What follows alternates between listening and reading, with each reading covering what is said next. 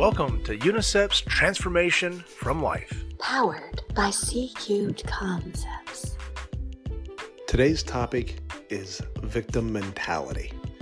Now, we all know somebody, whether it be family, friend, or even an ex family or friend member, who is always, always the victim. You know, this is the kind of person who, when their car breaks down, it's not because they haven't been taking care of the car with regular maintenance, oil changes, stuff like that.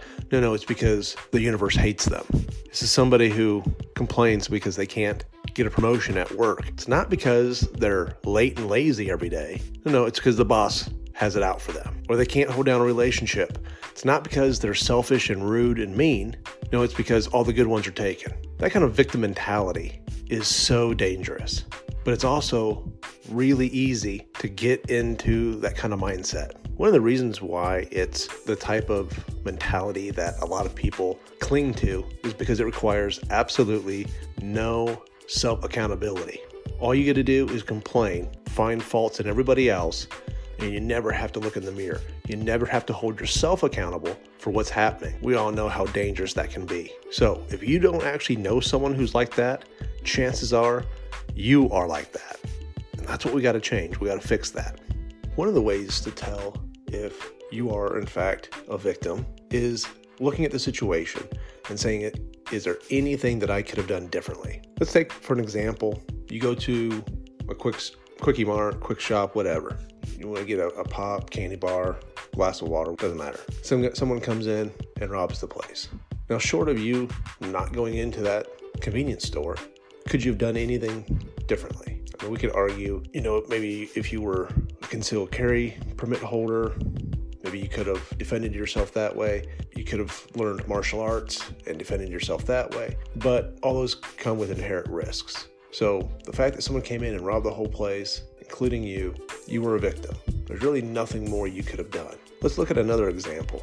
You go out, have a few drinks with some friends, and you get loud. Someone comes and politely tells you to calm down a little bit, maybe not be so loud. You begin to get aggressive. You get even more loud, and some fists start flying, and you end up getting the crap kicked out of you. Are you the victim? No, you're not, right? There's going to be people that are going to say, oh, yeah, yeah, you know, you got beat up just because you were out going out having fun. And that's the reality of it is that they don't change the perspective. Let me, let me rephrase that. They actually do change the perspective to meet their needs. They don't, they don't focus on the actual facts. Hey, you shouldn't have been out getting loud, but you were. And then when someone asks you to please keep it down, you got aggressive with them. So the fact that they were able to beat you up is kind of irrelevant. You instigated the entire thing. You need to hold yourself accountable. You weren't a victim. You just lost a fight. So here's two different scenarios in where once in, in the first scenario you truly are the victim, in the second scenario you're not. And that's how we have to look at things. Is there anything I could have done differently that would, would have prevented this from happening? I remember once I had somebody that I was the manager of who got upset with me because I told them they were not ready for a promotion. And they said, "Hey, you're you know you're a bad bad manager because you should want me to get promoted." And I said, "I do want you to get promoted. You're not ready to get promoted." And they said, "Yes, I am." And I said, "All right, well, what's well, let's look at why you think you're ready for promotion." And this was their answer.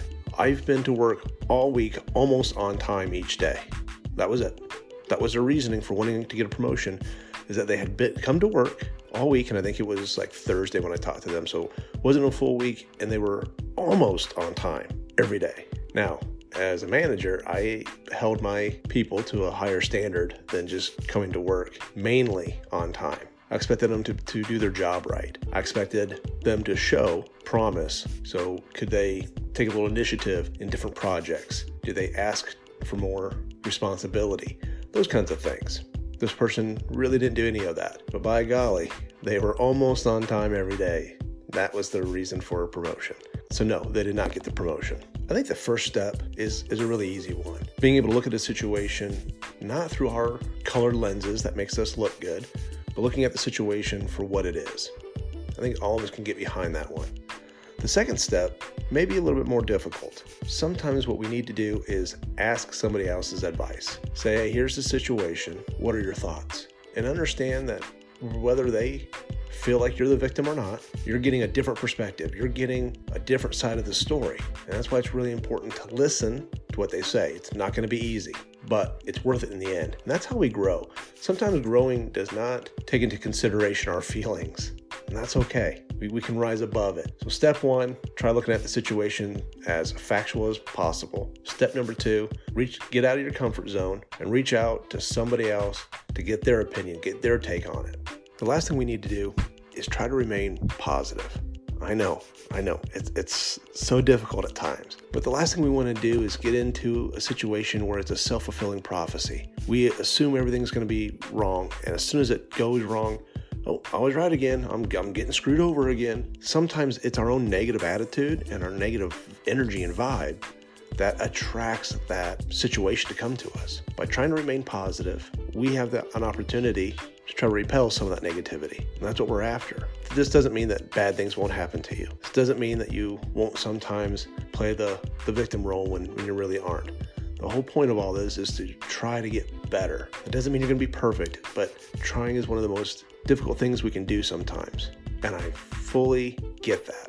There are days that I want to have so much energy and I, I don't have it. I don't have it in me, but I try. I try to make a list of things that I need to do, and I do my best to, to get everything down on my list. It doesn't always happen, but it's a whole lot better than just sitting around my house doing nothing. And that's what I urge you to do. Try. Today we talked about the victim mentality. It's a devastating role to play, and none of us deserve to be that unhappy. Hope you enjoyed the podcast. Looking forward to next week. See you then.